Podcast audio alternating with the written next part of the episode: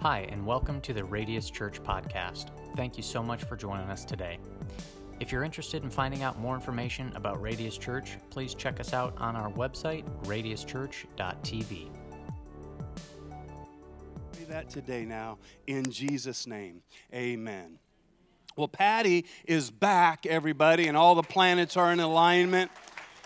Don't I look happier, everyone? You know, and uh, Patty is uh, starting a life group this Tuesday, right? She's starting a life group this Tuesday here at the church, and um, and and it's on love languages. And now, if you're like so many of us when we started out, if you were the same way, we had no clue early in our marriage what love languages were. Anybody can relate to that? And how many probably still can relate, but you don't have to raise your hand. We had no clue that there was different languages or different love languages for one another. So I, uh, my love languages, I, I just crave words of affirmation. If you've heard anything about my childhood and my background, it's like I was starving for that. So, so, but I, how many know we will give the thing that we need without recognizing it, right? So we first got married, and I would try to compliment her, and and and I would tell her how awesome she was and uh, some other things that's none of your business all right? And and and so i would just compliment her all the time.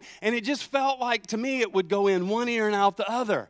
And it started kind of grinding on me a little bit kind of irritating me because i was convinced well she just must not love me I'm complimenting her, and she's like, oh, thank you. And then we'd go about her business. I'm like, what? She just must not love me. But while I was thinking that, she would serve me so much that it was un- uncomfortable. Like I'd be out mowing the yard, and she'd come walking out with a glass of lemonade that she grew the lemon tree and uh, and squeeze the lemon. I mean, like, here you go, honey. I'm like, well, she must love me. You know, she would bring me lunch outside when I'm working, and, and she would bring me lunch. And so I would compliment her and say, woo, thanks, babe. You're so hot. And she'd say, thank you very much. And she'd go do something else. I'm, she must not love me. And, but she's always asking. She, and, and to this day, we've been married 35 years. Do you need anything? Do you need anything? Can I do anything for you? And, and it used to, I know this is going to sound crazy, but it used to like drive me nuts. Like, no, I'm good. Just leave me alone kind of thing. I don't do that anymore. I've been saved. All right, everybody?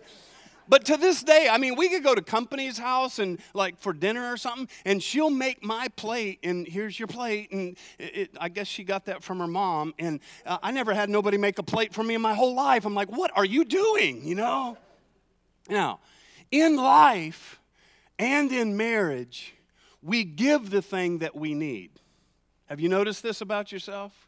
We give the thing that we need. And so I, de- I desperately wanted compliments or I needed validation or words of encouragement. I was starving to be recognized or to be validated, so I would give the very thing that I was hungry for. Now, here's the point when you learn each other's love languages, then you learn to love each other the way that they need to be loved. You say, I didn't know I was coming to a marriage message. You're not. That was just my setup, all right, everyone? So now, when we, when we learn each other's love languages, I, will still compliment her, but she, she likes acts of service. So I learned that. So now I work really hard to serve her. And, and matter of fact, I try to time it. I can hear her waking up in the morning. I get up super early. She gets up early, but I get up most of the time at an ungodly hour. And uh, when I hear her stirring, I hear her yawning, I click on the teapot because I know she likes tea first thing in the morning. And everybody said, Yeah, I didn't hear any men in that. Anyway, all right men are like, this makes me sick. All right, okay. And and, and so and and one of the other things I do is I'll, I'll, unload the dishwasher. And and she always makes dinner. She's a great cook, and we don't want me to cook. And so the the kind of the unspoken deal is she cooks and I wash all the dishes. I'm I'm trying to serve her. And and and we stumbled on this before we knew about love languages. One morning, I don't even know if I was frustrated or whatever, but I was unloading the dishwasher because we run it at nighttime, and I was unloading unloading the dishwasher, and she came stumbling in the kitchen and she said, Hey, babe, do you know how hot you are when you unload the dishwasher? That was like throwing me a Scooby snack. You know what I'm saying?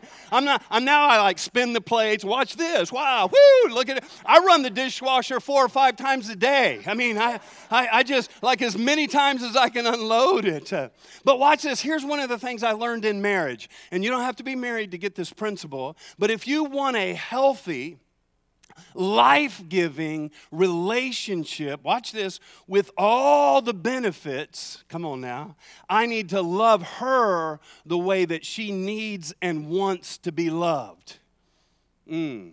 And let me tell you something about this girl that you don't know. She has preferences, I just want you to know. She has preferences about different things. We, we all uh, don't look at me like that because you have preferences too, right? She has preferences, and my job as her husband, I want to figure out what those preferences are so I can love her the way that she needs to be loved, and I end up getting some of the benefits of that. And, but here's the thing I have preferences also. And it, does anybody in here have weird preferences? Like I like when she makes my sandwich, I don't like the mayonnaise put on the cheese because then the cheese slides around. I got preferences, everybody. Come on now, you got some weird ones too, okay? And, and, and she has preferences, and I'm trying to, I'm still looking for her preferences, and they change a little bit as ages and stages change. And, and I have preferences too. Again, this message isn't about marriage, so let's drop the other shoe. God has preferences. And I think maybe we've forgotten that not only does God have preferences, but God has a love language. Ah. And, and, and if I really want a relationship with Him, no, no, no, let me say that different. If I want a life giving relationship with Him and all the benefits that come Come on. David said, Forget not thy benefits. If I want a life giving relationship with God and all the benefits that come with a life giving relationship with God, then I should pursue God, not just expect Him to pursue me. And I should pursue God in such a way, come on now, that I'm learning His preferences and His love languages and learning how to unload the dishwasher for my father. Come on, can I get an amen on that, right? Right, everyone? And so relationships, they take work. How many of you know this? Come on, where's my married folks in the room? Let's start over. Let's say that again and be honest. Relationships take work. Yeah, the ladies are like, yeah, preach that. Guys are afraid to say anything. I heard one man say amen but relationships take work. Now let's put that back on our Father, our Heavenly Father. Relationships take work. And I think that's why so many people would rather have religion than relationship. See, they would rather have a list of do these things and don't do these things, but it's hard to pursue and understand preferences and love languages when it's easy. Just tell me the things. But how many know I can unload the dishwasher as a task, but it not come from my heart and it changes the whole purpose of it? Mm. And we can come to church and we can sing songs and we can read scriptures and we can and, and, we can preach sermons, but if it isn't his preference, if it's not his love language, if it's not coming from the heart, then all this religious stuff we do is just an exercise in futility. How many know what I'm saying, right? It, it doesn't have the heart involved. And and I promised when we got married, I promised that, that I would love her. And so in loving her, I've realized I've had to die to self. Come on, somebody. And, and, and I've had to give my life to her. And, and, and again, it's not about marriage, but I also, once upon a time, I gave my life to God. Anybody else in the room give your life to God? Mm-hmm. And, and because I gave my life to God, but I have to remember that He also gave His life for me right? And and and the way that i have relationship with god is the same way that i have a good relationship with her. It's that i pursue his preferences. I find out his lo- love language and i unload the dishwasher. After all unloading the dishwasher for god is the small thing compared to jesus dying on a cross for me. Amen now, now, if you don't get this, I don't want to talk to you like you're dumb. I'm not literally talking about unloading the dishwasher, but what is God's love language? And the Bible says that whatever I'm doing for God, it becomes my reasonable service. like I'm, I'm going to bust some bubbles right here just a minute. But, but God's not in heaven going, wahoo, you showed up today. No, that's our reasonable service. Like some of us want a gold star because we sang. Some of us want a gold star because we showed up. And some of you deserve a gold star because you showed up, because some people had to fight every devil in hell just to show up. But it's our reasonable service. Coming to a night of worship to honor Him, to pray, to receive communion, that's just our reasonable service. Me unloading the dishwasher is not like, wow, you're the greatest husband in the world. No, it's just my reasonable service in a life giving relationship. Are you guys with me today? Some of you look like you're in shock. What's going on? Let me read some scripture to you. That'll help you. Romans says it this way Therefore, I urge you, brothers and sisters, in view of God's mercy, to offer your bodies as a living sacrifice, holy and pleasing to God, for this is your true and proper worship. I, I, like, I memorized this verse when I was a kid in the King James Version. Anybody remember those old, days, the King James Version? And the last line says, it's your, it, all of this is your reasonable service. That's how the King James says it. He says it's just your reasonable service. So, what I want to do is, I just want to kind of whet your appetite a little bit, and I want to look at some of God's preferences. Because if we're going to have a life giving relationship with God, come on, everybody, it can't be one sided. It can't be loving Him the way you want to, when you want to, and when it's convenient. We have to pursue some preferences. Some of you didn't buckle up your seatbelt. I warned you before we got into this, all right? So, so let's look at some preferences. Let me read a verse to you that just seems like a random verse, but I think it'll make some sense. So watch this. Psalms 141, it just seems like this arbitrary random verse, but it really ties into some significance that has to do with some New Testament principles about the preferences of or the love languages of God. It says, "May my prayers be set before you like incense." Now, that's a key word. I'm going to unpack this. Watch what he says. May the lifting of my hands be like the evening sacrifice. May, eh, what? You mean, God, you just want me to lift my hands and that would be like incense? That would be like a sacrifice to you? So let me unpack this a little bit. First of all, uh, on the night of prayer, uh, which is next Sunday night, I'm going to teach what's called the tabernacle prayer. So I'll be teaching a little bit about the tabernacle, and you can come and I'll teach a little of that before we pray. Uh, but in the tabernacle, there's pieces of furniture, and all of them represent something that has to do with our journey of worship. And right before you get to, for those of you that don't know, this was the tent, this was the church, this is where they met with God. And in this whole uh, tent or tabernacle, there was a place called the Holy of Holies, and that's where the Ark of the Covenant was, and that's what was symbolic of the presence of God. But it was behind this curtain, and nobody could go behind the curtain except a priest. A priest was the only one. But there were other spiritual activities in the rest of the tabernacle that us commoners were uh, able to do, okay? And so the table of incense was a table right outside of the Holy of Holies where they would send up incense in the morning and in the evening to God. It was a, it was a form of praise. The, in, in fact, if you've been around church, you've heard, let our praise be a sweet smell, right? Have you ever heard that? Or uh, if you've been around church, you've heard some terminology like that. Well, this is where it comes from. Let, let the incense be a sweet, it, it's, it's like a sacrifice, it's a form of worship unto, the, uh, unto God. And so here's the background David wrote this psalm, but he wrote this psalm when he was in hiding. And so David couldn't be at the tabernacle, so David couldn't light an incense, so David couldn't offer up praise to the God or to God. And so David is saying here, hey, God, I can't light an incense and, and lift it up to you. So today I'm going to lift my hands to you in a form of praise to you. Wow. So that's what's going on there. Eh, sometimes during worship, you'll see people with their hands in the air. It's just a way of saying, I worship you, God. I'm honoring you, God.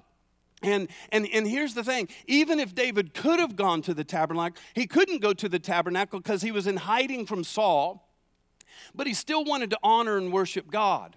All right, so even if he could go to the tabernacle, he would not be allowed to go into the presence of God. He wouldn't be allowed to go into the Holy of Holies because he wasn't a priest, he was a king, and only priests were allowed into the presence of God. So, in essence, David is saying, I can't be there, so I'm going to lift my hands. Now, here's what I want you to hear.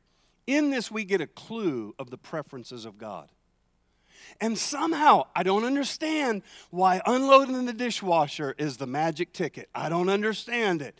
Neither do I understand huh, how raising my hands to God is part of His love language. Neither do I understand how raising my hands to God is part of His preferences. You see, praise always, watch this, praise always involves our hands. Come on, have you ever applauded? Yeah. W- whether the praise is to God or to the Seahawks, praise always involves our hands. Come on, everybody. Have you ever cheered when they did good? Yeah, and, and at, at, the end of a game, and they score the winning touchdown, and what do you do? Hands straight, shoot uh, up in the air, right, everybody? And so I don't understand why hands are a part of praise Neither do I understand why unloading the dishwasher is a part of her love language, but it is. And it's not my job to understand why, it's my, under, it's my job to do the thing that brings life to the relationship so I can receive the benefits from it. Can I get an amen? See, the bottom line is I love God. Remember the hands. Remember the hands. I love God. And I want a vibrant, life giving relationship with Him, not just when I'm in a crisis, not just when hell is against me, not, just, not when just something bad goes. I want a life giving, vibrant, one on one, intimate, walk with me, talk with me relationship with God. Does anybody else? Now, let me shift gears a little bit. The book of Hebrews is an interesting book. One of these years, I'm going to bring it to you. Uh, but the book of Hebrews, uh, we don't know its author for sure. There's some speculation, but the book of Hebrews in the New Testament was written to the Jewish Christians. Okay, so there's these Jewish people that got saved uh, outside the Gentile nation. And so these Jewish people, they're, they're, they're stumbling trying to find this new way to worship God because remember, their legacy is the tabernacle, uh, uh, the, the, the priest. Uh, uh, uh, it, it's offering sacrifices, it's all of those things and so, this whole new way of following Jesus is new. And so, the book of Hebrews is written because they're ready to bail on Christianity. They're ready to bail on this Jesus message. Watch this because they don't have all the stuff. They don't, they don't have all the props. They, they don't have all the things they're used to seeing in church. So it just doesn't feel right. It feels foreign. Like, man, we're supposed to go to the altar of incense and offer up, and we're supposed to bring a sacrifice, and the priest is supposed to bring it in. And, and, and so the Jewish Christians are ready to give up on this new message of Jesus because they don't have all the stuff, the furniture, and all that. They don't have a priesthood. But the writer of Hebrews is taking this Psalms 141 verse out of the Old Testament and using it as a precedent and telling them that the old covenant is gone and they now have a better covenant. And he begins to show them how in the New Testament we still offer the incense. Are you guys with me? I knew this was going to be a little teaching heavy today, but hang with me. So watch this. Hebrews chapter number 13, here's what it says. Through, through Jesus, therefore, let us continually offer to God a sacrifice of prayer. Wait, wait, wait. I don't understand that. The Old Testament, the priest was offering sacrifices of praise and incense, but we're in the New Testament now, and we don't do that. So the writer of Hebrews says, Hey, Jewish Christians, it's okay. Yes, you still have to offer sacrifice of praise. The good news is you don't have to go to the tabernacle and start a fire to do that.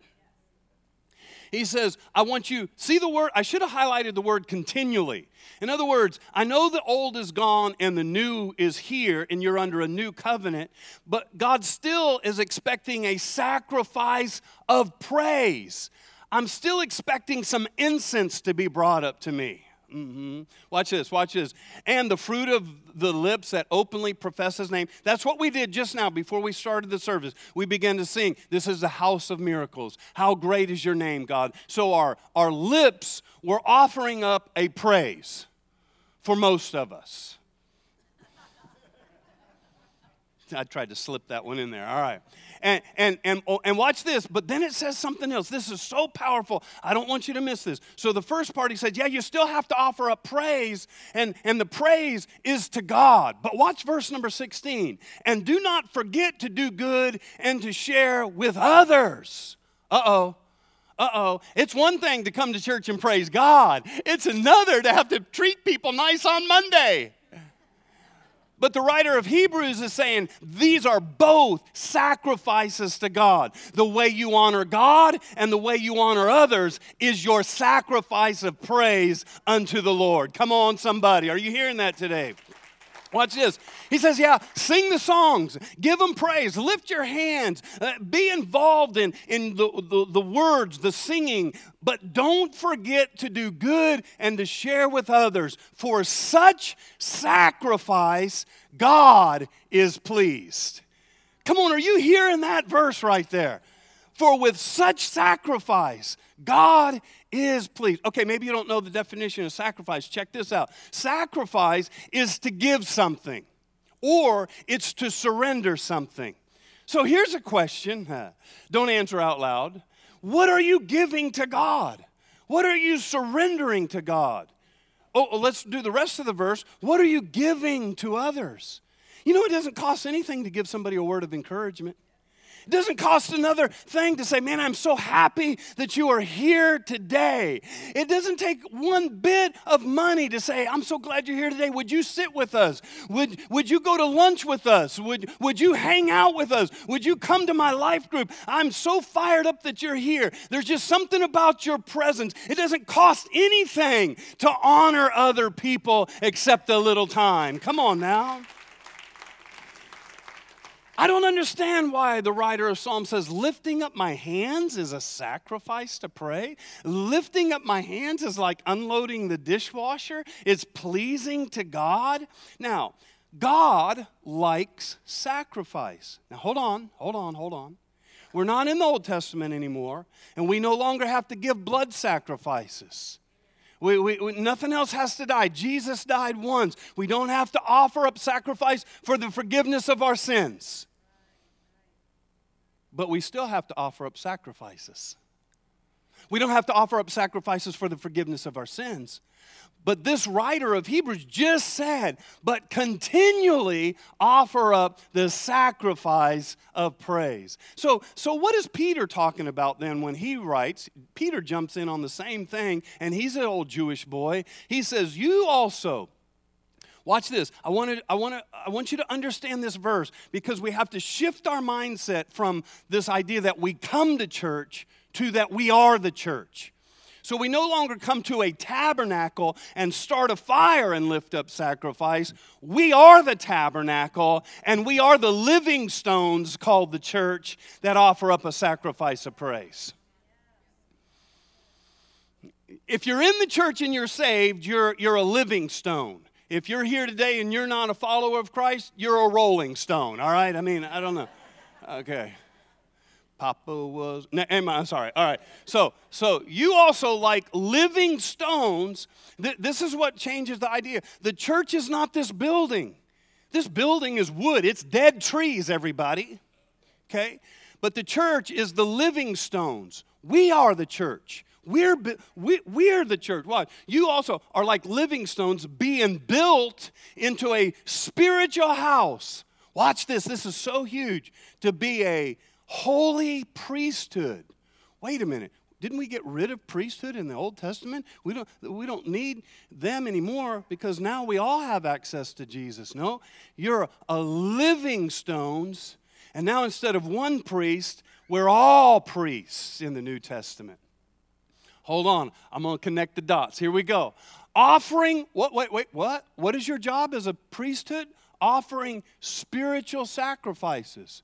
What kind of sacrifices? Oh, any old sacrifice. If I make it today, I make it today. If I don't, I don't. If I sing today, I do. If I don't, I don't. If I honor him, I do. If I have time, I will. No, no, no, no. Not just any sacrifice. I used to give her compliments like crazy, but it wasn't her love language.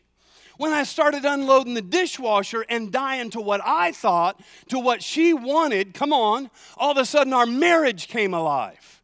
So it's not just any old sacrifice, it's spiritual sacrifice that the living stones, called the church, called the royal priesthood, are offering up to God.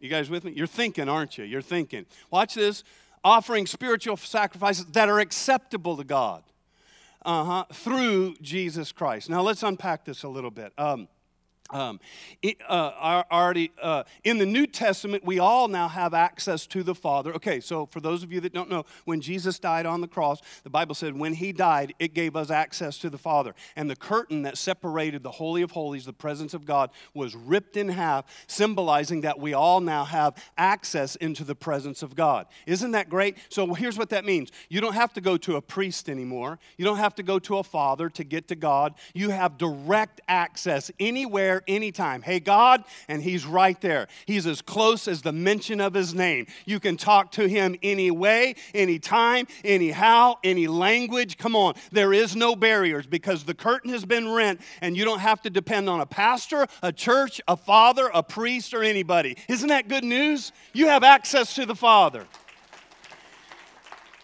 so, so you have access to the father and and and so um, and since we have access to the Father, which that shows us is no longer does one priest get access to the Father, watch this, but all of us are royal priesthood, and all of us have access to the Father. And, um, and our job as a priest then is to offer up a sacrifice that is acceptable to God, just like the Old Testament priest had to offer up a sacrifice. It's the act of service, like raising our hands and unloading the dishwasher. Let me tell you, let me, let me back up because I'm getting too theological on you. So let me tell you something that some of you can relate to. I'll, I'll tell you something about my problem with marriage. Are you ready for this? Yeah. Oh, I can relate to that. That's a good one, all right? My problem with marriage was that I thought it was all about me. I, I know nobody else thought that, but I was, I'm still a recovering jerk, all right? Uh, so when I got married, I, I, would have never said this, but in my brain, I thought it was all about me. I, I thought it was all about, ooh, she's good for me. I've met my soulmate. She's going to help me along. It, th- those are the subconscious thoughts that it, it's good for me. And so, because I, I thought that, and because I entered marriage selfishly, uh, I was loving her when I wanted to. I was loving her how I wanted to, not unloading the dishwasher, not acts of service. I was loving her in my own time and in my own language. Let me say it another way that we can relate to as Americans I was a consumer. It was all about me. I had to win the argument. I had to be. You guys hearing what I'm saying? You're afraid to say amen, aren't you? I, I get it, all right? But let me make, let me make a powerful statement here, and, and you'll see where I'm going with it. You'll read between the lines. I was a consumer early in the marriage. And it wasn't until I learned it wasn't about me, but it was about we. And it wasn't until I learned how to sacrifice and die to me did I understand the joy of marriage. Now, I've said this before, and I've told you lots of things I goofed up on. But 35 years, and I have the greatest marriage a man could ever hope for. But it, watch this. It started with me realizing, wait a minute, this isn't about me. This is about we, and I got to learn her language and love her the way she needs to be loved. Now, say, Ken, what does that have to do with this message? Here it is. The problem with today's church is we think that it's all about me. That's the problem with America's church. We've become a bunch of consumers that think it's all about us, and we've forgotten that there's a God in heaven who has some preferences and he likes the dishwasher unloaded. Can I get an amen, somebody? Right? Are you hearing what I'm saying? I mean, it's almost like I, I, I know none of you do this because this is the greatest church in the world, but for all those that are going to watch this lesson uh, uh, later online, okay, it's like we go to church, like, and when we're done with church, it's like we give a Yelp review. Well, I'm not sure I like that song. I'll give it a two star, right? It's like, who cares? Well, you know, he was too mean. He yelled, the veins popping out of the side of his head, and I just, I don't know if I like that kind of stuff. But check this out. 1 Peter chapter number 2, verse number 9 brings us right back, Jewish Christians, Hebrew. It brings us right back. Watch this. He says, But you are a chosen people. We're not here for, it's not about us. You are a chosen people. Watch this, a royal priesthood. That's what the Christians are. If you're saved, you're a living stone, you're a royal priesthood. Come on, I'm still going to connect some dots right there. So, in other words, I'm not a consumer, I'm a royal priesthood that has access into the presence of God to offer sacrifices of praise that in the Old Testament they didn't have the right to do. But because of Jesus, I have the right to do that.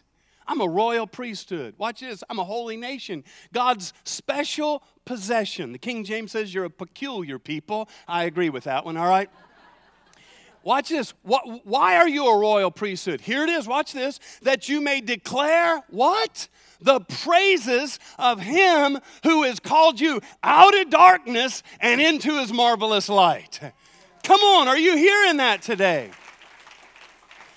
Come on, was anybody here in darkness before you came into light? Uh, anybody's dark, a little darker than you, you, know than you care to admit? The, the reason we celebrated of 50 people coming out of the waters of baptism last week, and I told you, make sure you praise, make sure you cheer, make sure, come on, and 50 people, and you stood around here and cheered. Why? Because we're celebrating that we're royal priests uh, and we're offering sacrifice of praise to our God because He pulled them out of darkness and in to his wonderful light. Come on now.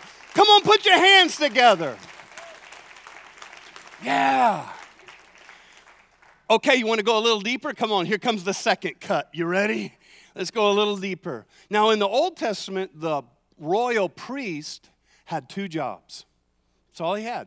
If you study the priest and his responsibilities in the tabernacle, he had two jobs. Here they are. Number one, he was to minister to the Lord. Mm-hmm. Number two, he was to minister to others. That's the only two jobs he had. I'm here to serve you, to help you get closer to God, to help you journey through the tabernacle and do all the spiritual things. That sounds familiar, doesn't it? So, but, and I'm here to honor God because I'm going to go into the Holy of Holies and honor Him with the sacrifice. But as I'm honoring Him, I'm also going to minister to all the people. Mm. Now, we've already established. Are you guys tracking with me? You already know where I'm going now, don't you? Come on. Yeah. Now we are all priests and we are all living stones in the house of the Lord. And we, just like the Old Testament, we don't offer sacrifice for forgiveness, but we are still a royal priesthood and we still have two jobs. If you're not a Christian in the building, ignore me right now. You don't have a single job but to sit here and consume. God bless you. But if you're saved and you're a royal priesthood, then you, like the Old Testament, we have two jobs. And I just told you what the two jobs were to minister to the Lord, come on, and to minister to others. Let me say it again to minister to the Lord and to minister to others. Doesn't that take away the Yelp reviews, everybody? because I'm not here to give a review. I'm not here first to consume. I've already consumed salvation, I've already consumed grace. Now I'm here as a royal priest, a, a living stone, to minister to the Lord and to minister to others. Can I get an amen in the house? In fact, in fact, they, they, they already bunch, beat me to it, but watch this. If you're saved, okay, first of all, let the redeemed of the Lord say so. Okay, or say something, just make a noise. Are you saved out there? Okay, okay, so if you're saved, you're a royal priesthood. All right, I want you to see that. And you have a job to do, put that next one on there. And you are a royal priesthood, and you have a job to do, not a service to consume. I bet you there'll be four people in church next Sunday after this message. See, we've shifted church way too bad. It's why so many churches closed during the pandemic because we started thinking, wait a minute, this is all about me, and I don't need that anymore. Yeah, but somebody needs you here, and God wants you here because you're living stones. Well, I can get it online. I know. God bless you online. I love that you're watching online. Hallelujah. We got about 100 of you every week watching online. God bless you. We're glad. It's the doorway. But I'm going to tell you that content consumption can never replace the life of community. It can't. It cannot. If you were here last week, you know what I'm talking about. Man, there's just something going on in the room. I got to be in the room where it's happening. Come on. I mean, it's happening in the room. And if content could change our lives, then we would all be better right now because content is everywhere, but community is nowhere. Mm-hmm. That was good. I hope I can remember that in the second service. All right, let me give you one more thing. Uh, I, am you know I'm not mad, right? I'm just passionate, so calm down. You don't attend church. You attend football games. You, don't attend church. You are the church. You're the living stones of the church. So then, why do we get together in a building? I'll tell you why to minister to the Lord and to minister to one another. And if we don't come to a place, then it's harder to minister to one another. Come on now. It, it, it, and, it's like, okay, I'm going to say something. Everybody say, he doesn't mean this is the way it's going to come out. So, okay, tell yourself that right now. It's not as going to, he doesn't mean it as harsh as it comes out. I practice this a hundred ways and it sounds mean every time, but I've elected to say it anyway, all right? You attend football games, you don't attend church so watch this. Who cares if you like the music or not?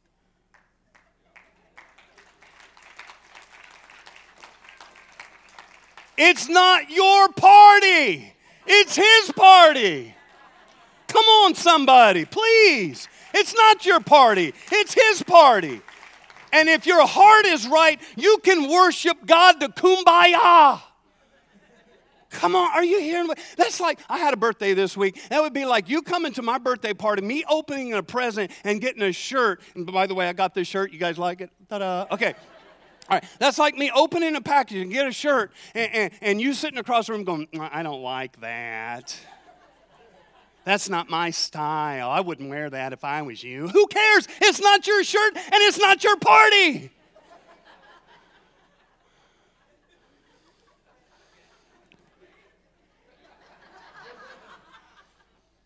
Patty and I, in the early 90s, we went to Russia and preached. And at that time, I think it might have been the biggest crowd I ever preached to. And so I show up in Russia, the walls of communism had just come down. I'm telling this story to help you understand it's not about our preferences, it's about his preferences, everybody. And he doesn't, we get hung up on style. God's not hung up on style. Now, I'm saying all this to be a little funny just to make a point, and I understand you got to go somewhere that's your language. I get it. I understand. Like, you know, if they were doing rap music here, I'd probably, you know, maybe choose something uh, to worship by myself with, okay? I get it. I understand. But the point is, it's still not about us, it's about Him. It's about honoring Him. Remember, it's about unloading the dishwasher, everybody. And, and so we were in Russia and, um, and, and they were introducing me, and I was getting up to talk to people literally that had never heard the gospel message. Never. They had been under communism. So I'm getting ready to go up, and, and the, the missionary told me, he said, Now, Ken, there's, we have a special number. We have a girls' choir, an all girls choir, that's going to sing a song that they've worked really hard, and they've learned it in English to sing before you go preach. So we're going to introduce you. They're going to sing. You're going to walk out on stage with your interpreter and go for it. I'm like, okay. Now I'm expecting when the choir comes marching out, they come out and I'm expecting they're going to sing, Then sings my soul, my Savior. I mean, right? They learned it in English. They come trampling out on the stage and they got mini skirts on, they got halter tops on, and I'm thinking, oh Jesus, what am I? But they had looked at all the American magazines and wanted to dress like the Americans. And they got up to sing. And I was expecting one of the good old church hymns because I'm going to preach after. Woo, and the presence of God is going to be there. And they began to sing good old Saint Frank Sinatra. Strangers in the night. In church before I'm going to preach to over 3,000 people that have never heard the gospel in mini skirts, mind you. And I'm like, oh man, what am I going to do with this? And I watch them sing, Strangers in the Night. And all of a sudden, I seen their hearts. Their hands were up, tears were coming down. They, they didn't know what they were singing, but they knew who they were singing to. Uh, and I have to wonder sometimes if some Russian girls singing Strangers in Zina weren't giving more sacrifice of praise to the Lord than churchgoers do every Sunday when they come to a church where the praise is not their preference and forget that the preference it's not your party it's his party and he's looking for a heart of worship. Can I get an amen out of that? All right let me take this just a little bit deeper and I got to let you go. Now, we say this around here all the time and you cheer about it, but you might not like this statement after you hear this. Order determines outcome, right? We preach that all the time. We just got done doing it in Next Step. So, watch this. So, let me give you this real quick. We're going to come back to it in the book of Ephesians study when we get later down into some of the chapters. But watch this. Here's what the church exists to do, because some of us don't know this. The church, I'm going to boil it down to three things the church is supposed to do. Number one, it's supposed to, and I ended last week week's message with this. Number one, we're supposed to honor the Lord or minister to the Lord. Okay, watch how these line up with what a royal priesthood does. They're supposed to minister to the Lord. That, that, that, that's what the church is supposed to do. We're supposed to honor God. That would be another way of saying it. Honor God. He's number one. We come here to honor God. That's what a church does. That's what royal priesthood does, all right? Um, and we're supposed to unload the dishwasher, okay? Number two is that we're supposed to equip the saints. That's the second thing we're supposed to do, so that the saints who are living stones are doing the work of building the house of the Lord. That's, that's what that's all about, living stones. And then, number three, then we're supposed to reach the world. Now, if you study these real close, you'll see how they work with our four things that we do, okay? But watch this order determines outcome. Church, this is so important. If we mess this order up, then the church ceases to be what the church is supposed to be. Let me give you an example. If we decide, now, now you guys know me, I'm a soul winner. I want to see the lost saved and those that are far from Jesus to come to Jesus. I'm the guy that's after those that don't know Jesus. I got a gas pump on the stage for crying out loud, okay? Yes, I want to reach people. Yes, I believe that a life giving church, people ought to be giving their life to Jesus every single Sunday. Yes, I believe that. But notice, it's still number three, it's not number one. If I make reaching the world number one, then I mess the order up, and then I start compromising the gospel just so that I can reach people. And when I do that, I stop honoring God. But my number one job as a priest of God is to honor Him and then honor others. Come on, everybody. Order determines outcome. Right? Okay. I know I got to end. I, I know I got to end. Janessa's on the front row. I got to end. All right, here we go. So let me answer this question real quick. Why hands? Why are hands so important? Well, think about your hands. What have you done? Your hands have been used all your life to serve you, to earn your money, to protect yourself. What if God is saying, if you'll offer them to me, whew, I'll earn for you, I'll protect for you? Uh, it, it's, a, it's an act of surrender. Now, last thing I got to say is this watch. We can offer our hands, but if we offer our hands without offering our heart, come on. We're not giving a sacrifice of praise. Last verse, I promise. Uh, uh, Psalms 57. Give me Psalms 57. My heart is steadfast, O God. My heart is steadfast. I will sing and make melody. Watch this. Awake my glory. What that means, I was going to go into a teaching on it, but what it means, my glory, my glory is the best thing I do. So, whatever you're real good at, it's saying, take that of you and bring it as a heart of sacrifice unto God. My favorite thing that I do, my heart awakes. Can you tell my glory is preaching? I love to teach, right? I hope you can tell that. So it's my best thing. Watch this. When you bring your glory, God will bring His glory, and His glory always outshines our glory. Amen, everybody? Come on. All right, I got I got to end. I got to end. But it's our hands and it's our heart. It's unloading the dishwasher. It's remembering Christians, you're a royal priesthood. We're not here as consumers. We're here to minister to God and minister to others. Watch this, but what about me? When you're ministering to God and you're ministering to others, out of your glory, His glory will come and fill your life also. If you want to take this a step further, I'll teach on this another time. When Elijah was offering a sacrifice of praise on Mount Carmel, God accepted his sacrifice because it was from his heart and his hands, and the fire from heaven came down. When Cain offered his sacrifice, Cain offered a leftover. He offered a praise or a sacrifice in his own language with his leftovers, and God rejected it. What would it look like if the church quit gathering together when it's convenient, how we want to? Come on. And we gathered together and gave God our very best. Uh, I think we would see fire from heaven and it would truly be a house of miracles. Can I get an amen? Come on now. All right, I got to end.